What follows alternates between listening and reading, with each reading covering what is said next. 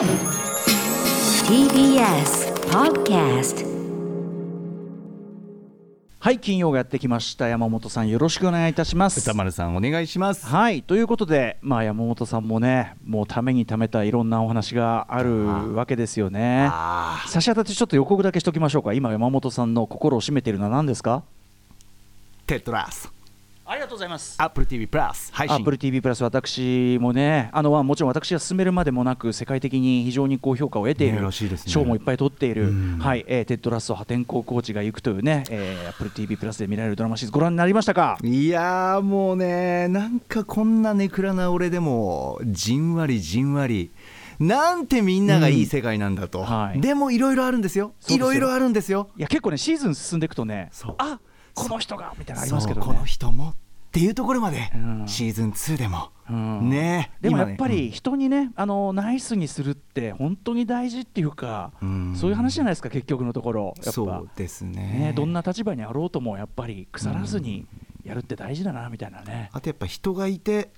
成り立ってるな周りの人がいて自分だけじゃなくて与えて与えられてっていう、うん。なんかそれをなんかこう優しくでも繊細に気づきながら生きていく人々みたいな。なんていうとすごいさこれめちゃくちゃもちろんいい話なんだけど、うん。はい。あのしょうもないコメディですよ。めちゃくちゃだから 喜怒喜怒哀楽がね本当にフルで詰まってる、うん。いいですそんな気がするボリュームとして。ありがとうございます。最高なんですよ。そうなんですよ。あのジュノー・テンプルさんっていうねあの女優、えー俳優さんがさあの、あれですよ。ジュリアン・テンプルと娘さんが出てるじゃないですか。印象的な、はい。すごいこうギャルっぽい感じで出てきて、うん。いわゆるそういうこうブロンドのそういうこうなんていうかなおバカな女の子みたいな感じで出てきたかと思ったら実はめちゃくちゃ有能で。っていうあの役が柄がまさにじあの G オファー、ゴッドファーザーを作った男たちのね、あののキャスティングも完全につながってるというのがこれは見ると分かると思いますねはい、G オファー素晴らしいんで、ねえはい、いや素晴らしいドラ見ていただマいてありがとう本当に支えになってます。ちょっとずつしっかり大切なんに、かテッドラストト見ると多少さ、こっちのその人生の生活態度にもフィードバックしますよねあれすねるするするする。本当に。あのもうあのなんていうんですか？サッカーのチームがまあそのどうなっていくかっていうと軸にあるんですけどいやそんなことなくて、うん。いろんな人生におけるなんかこうなんていうんだろうな、はい。あの向き合わなきゃいけないこととか、うん。日常生活でいろいろ起こることとかがなんかすべてこうなんていうか通じてくるような、うん。別に海外の話じゃなくて、えええうーんそれがねもらえるものたくさんあるんですよ。結。局語っちゃってますねこれ。あのあ嘘。そうだ。あ予告予告しようっていうね、いや、いいんです、いいんです、いいんですよ、ここで言うなら、これで言いますね、あのね、やっぱね、結構意外とね、この番組、あの3時間もあるように見えるけどね、意外とあって、あのゼットラスト、ね、ごめんなさい、テッドラスト、後ほどもちゃんともちろん言い足りない部分を足していきましょう、もちろんね。はいありがとうございます。のライブ後のコーナーもありまして、ねねねねあと、あるのはあれですもんね、はいうんえーゲームオブスローンズの200年前の前日談、ついに始まりました、ユーネクスト。えーハウス・オブ・ドラゴン。ハウス・オブ・ザ・ドラゴンのハウスオ1ブザドラゴン。話。抑えましたよ、うんこれもね。はい。どっかでどっこかで。こっちはだからダークめな方で言えばこちらですもんね。そうですね。はい。はいすいませんね。ちょっとあのえここから先これちょっとなんでこんなに慌てて始めようかとしてるかというとお知らせごいろいろあるんですよ。お知らせ事と、はい。あと今日のムービーウォッチメンね。やっぱりね非常に情報量が多い作品なんはいで、面白かった。作品その映画そのものの作品のその話もあるしえーまあ監督というかな、はいうんこれの話ちょっと実はですねあの、ええ。リスナーメールちょっと中であのムービーウォッチメンの時間だけだととてもじゃないけど入りきらないけど非常に勉強になるメールいただいて。嬉しいありがとうございます。あとやっぱ史実でもありますんでね。ね。その面白さもあるんですよめちゃくちゃ、はいはいはい。なので非常に要素要素多いんでちょっとこの6時台使ってお話し始めさせていただきたいななんて思ってますんでね。お願いしますよ。すいませんねちょっとあの私どもの話からまずしますんで申し訳ない。いいですか？いいかいねいいですか？すいません。やるやりますか？アフターシックス。あジャンクション。すいません。すいません。すいません。すいません。すいません。After Six Junction. 8月26日金曜日時刻は6時4分です。ラジオでお聞きの方ラジコでお聞きの方もこんばんは TBS ラジオキーステーションにお送りするカルチャーキュレーションプログラムアフターシックスジャンクション通称アトロクです。はい、パーソナリティは私ラップグループライムスターの歌丸です。本日は所属事務所会議室からリモート出演しております。そして TBS ラジオ第6スタジオにいるのははい金曜パートナーの TBS アナウンサー山本貴明です。ここからちょっぴりお時間をお借りしてよろしいでしょうか？お願いいたしやす。私ども、えー私歌丸ライムスターというラップグループやっておりましてライムスターというラップグループは現在、えーこまめにこうライブハウスを回るライブツアーというのを、えー定期的に観光しております。そちらの最新のお知らせです、ライムスターイズインザハウス。はい。えー新規公演のお知らせでございます、えーとまあ、今年の4月から月1ぐらいのペースで全国各地ねぼちぼちぼちぼち回っているわけなんですが、えーもちろん感染対感染症対策ね、えー感染症対策って言うとなんかあれだな性病みたいだなあの コロナの対策なんかもねいろいろやりながらやっておりますが、えーと8月28日あさってですねあさってには札幌ペニーレーン24伺います。久しぶり、はい。うん。えーこちらはですねあのーちょっとチケットまだあるそうなんで来た方がいいですよ皆さん。お近くの皆さんね、うん。なかなかちょっとご時世もご時世なんであのちょっと遠出はできないかもしれませんがお近くの北海道の皆さんはね、まあ、北海道は改めてまたじっくりあの北海道はここで回りたいなとは思っておりますがそれを占う意味でもねお札幌に札幌に人が来てくれないんじゃこれは北海道全体回っても見込めないなってことになりかねません、うん。脅し 札幌ペニーレン24、えー、8月28日に伺いますのでぜひお越しくださいませと。はい。でですね、えー9月どこ行くんだと9月公演のお知らせを先にしたいと思います、はい。9月はですねちょっとあのなんで発表がこんなに遅れたかと言いますと、えーとある調整ですね。ちょえっと後ほど言いますけどとある調整に時間がかかりお知らせが遅くなったという、えー事務所社長岸さんからの言い訳でございます。ほうほう。ライムスター is in the house 次回の公演は9月24日土曜日。場所は名古屋レニー ReNY limited でございます。前もライブやりましたね。 ReNY limited。割と新しい箱ですけど、えー午後4時開場。午後5時開演。ということなんですよね、ええ午後4時開場。ちょっと早めなんですよ。そうですね。早いな。こんな早いのかよみたいなね。感じしますけど。なんでなんですかね。え？午後5時しかも開演ってなってますけど。はい。か5時来た方がいいでしょうね。え？まあそれしかもうそんぐらいかな。何？チケットは税込み5500円。ワンドリンク代が別途かかりますがこれ5500円で見せていいのかな、えー。本日の8月26日番組終了後夜9時から8月31日木曜夜11時59分までチケットペアにて抽選の受付を、えーう申し込みを受け付けます、えーこちらの公演も会場のキャパシティを制限して新型コロナウイルスの感染拡大を、えー対策を講じた上で、えー開催させていただきます、詳細は本日番組終了後夜9時に更新されるライムスターホームページでご覧ください、もう一回言っておきます、えー9月24日土曜日、えーっと午後4時会場、午後5時開演、うん。ちょっと早めですし、調整に時間がかかった。調整？えー皆さんのちょっと感づかれたかもしれませんね、2022年、え？ライムスター最初の方にやった活動、覚えてらっしゃいますでしょうか、最初の方にやったある活動で、あるお約束をしたと思うんですが、いまだに果たされていないんですね、どこで果たすのかななんてのもございます。そして皆さん、あのーお手元のスマホなんかでですね、その同じ日に名古屋、いるなあみたいなね。これはもうあくまで偶然の一致の可能性もありますよ。単なる偶然の一致というねこともありますけども、はいまあ、この辺りでさせていただければと思います。とにかく9月24日土曜日、名古屋 ReNY limited でのライムスター is in the house、えー発売いたしますので、お楽しみにしてくださいませ。はい。番組終了後から発表いたします。はい。すいません、私どもの話でございました。ね、今日この後ですね、ムービーウォッチメン、キングメーカー大統領を作った男やるわけなんですけども、はいはいえー山本さんご覧になって。はい山本ウォッチメンも後ほど伺おうと思いますすが、はあのーまあの監督のですねビョン・ソンヒョンさんという方この前にですね「えー名もなき野良犬のロンド」というね作品が非常にはあの世界的にも注目を浴びてということでただ僕ちょっとそのあの話題になってるのは分かりつつでガチャも当時入ってたのかなちょっと忘れちゃったけど、あのーガチャも当たってなくて、あのーはっきり言って拝見できてなかったんだけどもリスナーメールをいただいてで先週はねガチャ2回回し相変わらずウクライナ支援もう1回回してますから、はい。2回回したところで、えーこちらの今回のキングメーカーが当たりだからリスナー推薦メールをいただいたんですがその推薦メールを送ってっていただいた方からですね、うん。あのーすっごい長いですね、おまあ、メールが来ててですね、えー嬉しいな。6000字にわたる長文ということなんですけども。6000ででもただこれがすごく勉強になったというかやっぱりね、えー。このねあのビョン・ソンヒョンさんのかの情報が少なくとも日本語の情報例えばそのパンフレットであるとか公式の資料だとかあとはまあ英語も含めてですねあのウィキペディアとかインターネットムービーデータベースとかでもあんまりね日本語英語レベルだとちょっとあんまり情報がなくて、はい。でやっぱりその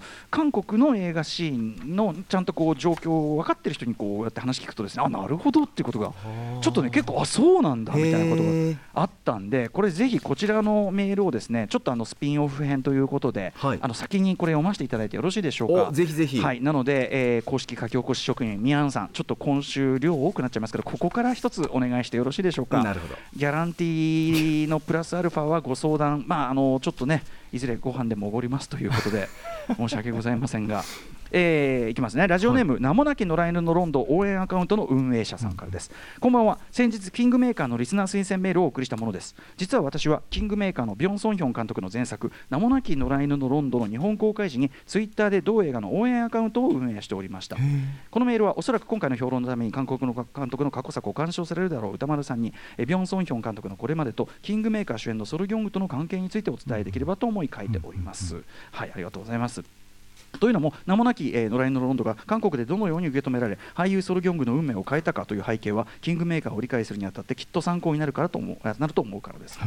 えー名もなき野良犬のロンド、えーこれ日本語のタイトルですね。2017年の作品、えー現代は汗ふあの不不明の不に汗党と書いて、党はあの自自民党とかの党ね、はい。不関党、えー韓語韓国語読みで、えっと、プランダンですって、うんうん。えーまあ、これ今日は不関党と読めさせて、えー、不不不汗党と書いて不関党ですって、えーならずの者の集団という意味だそうです。はい。はい。えー2017年5月17日に韓国で公開されました。日本では2018年5月5日公開。私は当時韓国に留学中でこの作品が巻き起こしたシンドロームをその真っ只中で体験したおそらく日本人唯一の証言者です。その立場から見てきたことを書かせていただきます、えー、不関東の公開当時韓国でのヤクザノワール作品はちょっとした飽和状態にありましたと、うん。うんえーちょっとこれ間とあのちょっとすみませんね。ちょいちょい抜粋させていただきます。時間の制限もありますんで、えーまあ、飽和状態にありましたと。でえーしかしこの映画にはそれまでの作品と明確に異なる点がありました、それはこの映画が明らかにロマンス映画として捉えていたことでした、既存の韓国ノワール映画が男と男の非常に濃密な関係性を描きながらもその多くがホモソーシャルな枠組みの内側にとどまり絆、えー義兄弟ブロマンスなどと表現してきたのに対しこの映画は男たちの間に生まれる感情が恋であり得るのだと提示してみせたのです作中に恋という単語こそできできませんが主人公ジェホとヒョンスの関係性は時にセクシュアルな緊張感をはらむロマンチックなものとして描かれます、そして何よりも監督自身とそして主演のソル・ギョングがこれはメロ映画だ、まあ、メロドラマだね、えージェホがビョンスに向ける感情を愛と呼べるものだとインタビューなどで述べていたことが大きかったです。これは今から見ればそこまで驚くべきことではないかもしれません。むしろ表現としてまだまだ足りていない部分もあると思います。ですが同性愛差別が根強い日本と近いレベルと考えていただいたらいいかと思います、えー韓国で。少なくとも2017年当時においては非常に革新的なことでした。なるほど。作品自体の訴求力に加えあくまでジャンルものとして優れたエンタメ作品でありながらそれまでのジャンルのセオリーを覆し男との男の間の感情を堂々と恋、えー恋愛と定義して見せたこと、このことが女性観客を中心に熱狂的な反応を引き起こしました、ツイッターやインターネット上の掲示板を中心に、えー、不関東のファンダムが形成され、ファンは自分たちを不関東員、えーブランダンウォンと、えー自称するようになりました。私もその中の一人ですと、はい、であのーですねちょっとここもあの大幅に割愛させていただきます。申し訳ございません。えっ、とすいません。要するに自主上映みたいな感じで、ファンたちがあの実際に上映会を開いてこうやったりするというような、あはい、それがどんどんどんどんこう盛り上がってきてと、でそれがあのいつしかこう作り手の方にも伝わって、うん。はいあのみたいな。であの上映会に参加してソル・ギョングさんが上映会に参加してくれたりとかはなんていうところまで来たというような、えー話がこうずっと書いていただいております。本当にありがとうございます。ちょっと割愛しますね。でソロギョングと俳優は、よきょソロギョングという俳優はそれまでペパーミントキャンディーなどイー・チャンドン監督作を中心に演技派として知られているものの、かっこいいセクシーなどという形容詞とは無縁の印象でした、さらに言うと不関東直前のいくつかの作品では明らかにパッとせず迷走していてこのまま埋もれていってしまうのかなと思われていました、当時はご本人も俳優として危機感を抱いていたそうです、そうなんですね。これも全然知らないえーそのため不関東でのスリーピーススーツとオールバックでカリスマ性の漂うヤクザ者に扮した姿はまさに衝撃そのものでした。その色気と劇中で見せた繊細で胸を打つ演技によりソルギョングの熱狂的なファンダムが生まれましたですって、ー。はい、でこれもまあすいません割愛させていただきます。こうそれだけソルギョングがね、えーまあ、キャリアがすごくこう転換していったかということですね、まああのその不キャントをきっかけに大きなファンダムとして俳優としての確かな評価を獲得しました、はい。えー本作と続く、えー、チャサンオボという作品。そしてキングメーカーで、えーこういろんな賞を取ってというようなことを書いていただいて、はい、今が全席と言える活躍ぶりだという。だから非常にだからその不関東がすごく大きな転機になったという作品だはいと書いていただいて、これだけファンに愛されソロギョングをアイドルに押し上げた不関東ですが、実は興行的には大失敗しました。公開時期に監督のツイッターでの発言が物議を醸したからですと、えーまあ、ちょうどその大統領選挙、えーパク・ウネの,、ね、あの弾劾後、多数となる選挙が行われている中で、監督のツイートでですね最初はこうなんかこうぼやき程度の内容罪がないような内容だったのがそれらに並んで、えーデートの前にガンゲイを食べると匂いに酔えるから良いというツイートがありこれが炎上しました、ガンゲイを発酵させた刺身刺身は独特な匂いのする珍味で、韓国の、えーあれですねえっ、と読み方、えっと、チチョチョルラドだ、えーかな、えーの名物ですと、はい。えーキングメーカーでもガンギエイヤが登場しあのあれですね食事をしている場面ですね。ガンギエイは強烈というセリフが出てきます。あのあの3人の候補がみ密談を始める外であそこので最後にも非常に印象的に出てくる、はい。あのお店。あれはガンギエイ屋さんなんです、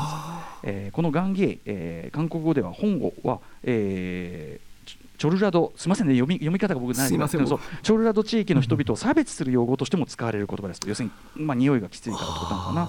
えーでキングメーカーでも描かれ描かれた、えーパク・えーチョンヒ陣営が地域感情を煽って、えー地域間を対立させた影響は現在でも残っておると、いまだに、えーキョンサンドは、えー保守派の地盤、えーチョルラドは、えーリベラル派の地盤として選挙のたびにきっぱり結果が分かりますと。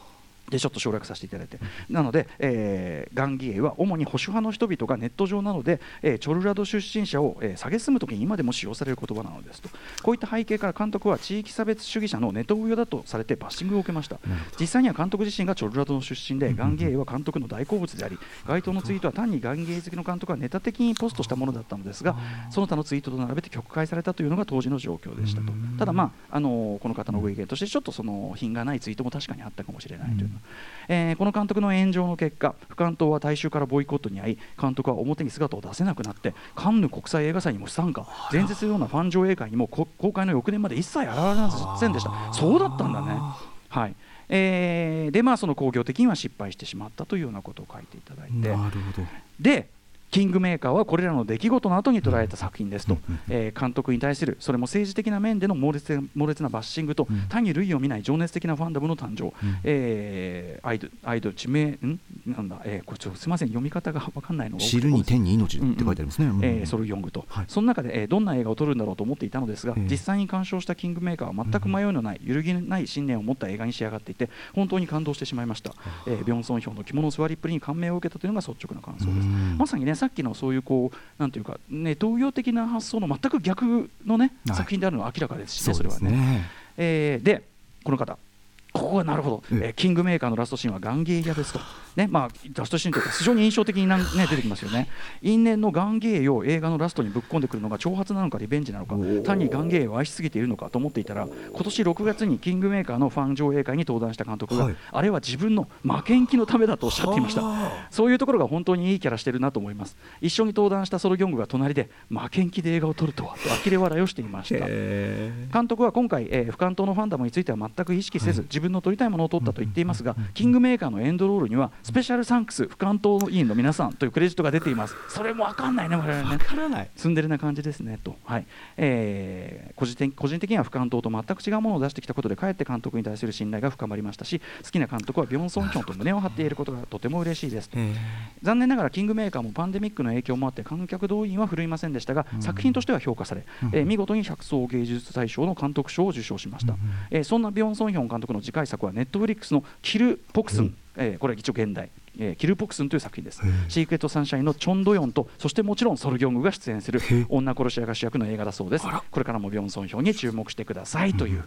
えーありがとうございました。ちょっと省略省略です。みません。あとちょっと読みがごめんなさい。あのーすいません拙いというかおぼつかないところがあってごめんなさい、ええー、ことでございましたが改めまして、えーこちらのメールいただいたモナキーの LINE のロンドン応援アカウントの運営者さんありがとうございます。大変勉強になりました、ね熱いメールありがとうございます。だしこのやっぱり韓国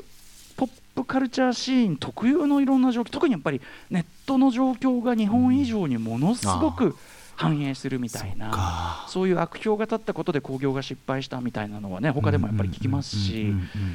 それも知らなかったし。でもそれに対してある意味もう作品で全面的に回答してみせたのが今回のキングメーカーということも言えるでしょうから、うん。だしあのか僕はあの後ほども言いますけど監督は確実に一作ごとに飛躍的な腕を上げてあのあ今まで一応長編4作捉えてて全部見てきたんですけど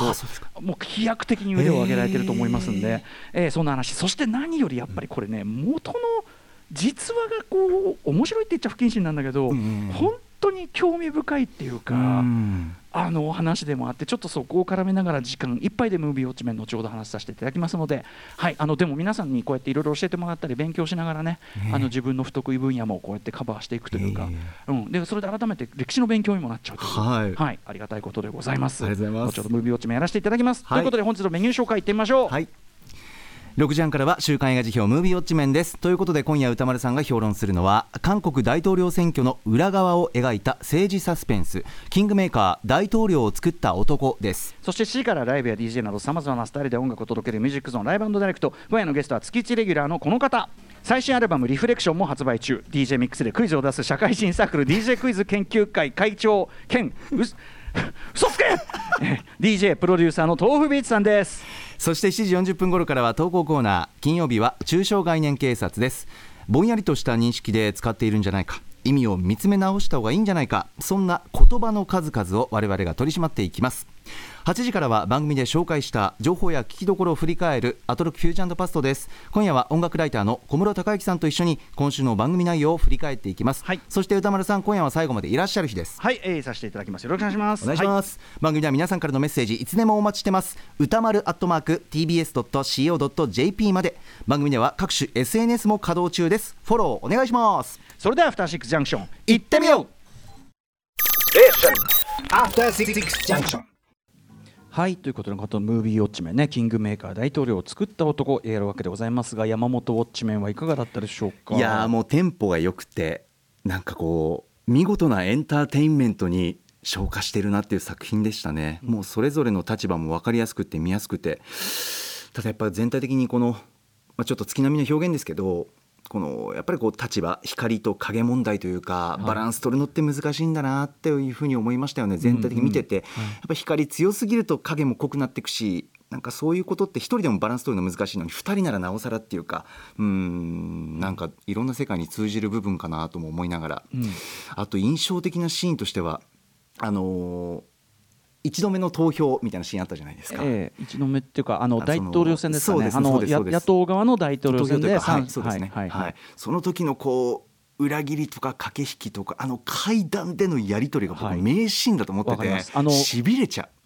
螺旋階段のシーンもそうだしその前の廊下のところの見せ方からもう始まってるっていうか始まってあの廊下があ味って奥に階段があってのあの見せ方やそうですよ。うまいよねあの人。素晴らしい。この監督うまっていう場面だよしねちあのちょっと監督のドヤを感じる。自信が伝わってくるようなね、ううん。んなんか本会場からの明るさから一点っていうのもあるしなんかこう影としての影の立場としての暗がりでの戦いっていうのが見事に描写されててまたその何ていうんですかねチャンデがいる場所っていうのがこう上から下へ声をかける構造っていうのも主人公のねなんかソちゃんでイ・ソンユンさんが演じてます。はい。裏で影からでも上からなんか操っている感じっていうかその配置もしびれちゃったあしの階段はやっぱりそのか上にいる順に分かってるっていうかねそういうこと面ですよね。白い。うん。ねえ。でその後なんかやり取りがあって冷静平静を装ってるんだけど、その後に映るそのチャンデの横顔の、はいはい。さりげないさりげない一筋の汗の絵っていうのがこれがね書いてましたね確かに。本当にさりげない。あれ？確かに。書いてる。うん、汗かいてましたねあそこで。キラッとね確かにね。あれが監確督かに。うまーとだから彼にとってもそう。綱渡りだったんだねあのヒリヒ交渉はね。リしてますよがすごいのよ。確かに確かに。この後歌丸さん映画表。よく見とるの。After Six Junction.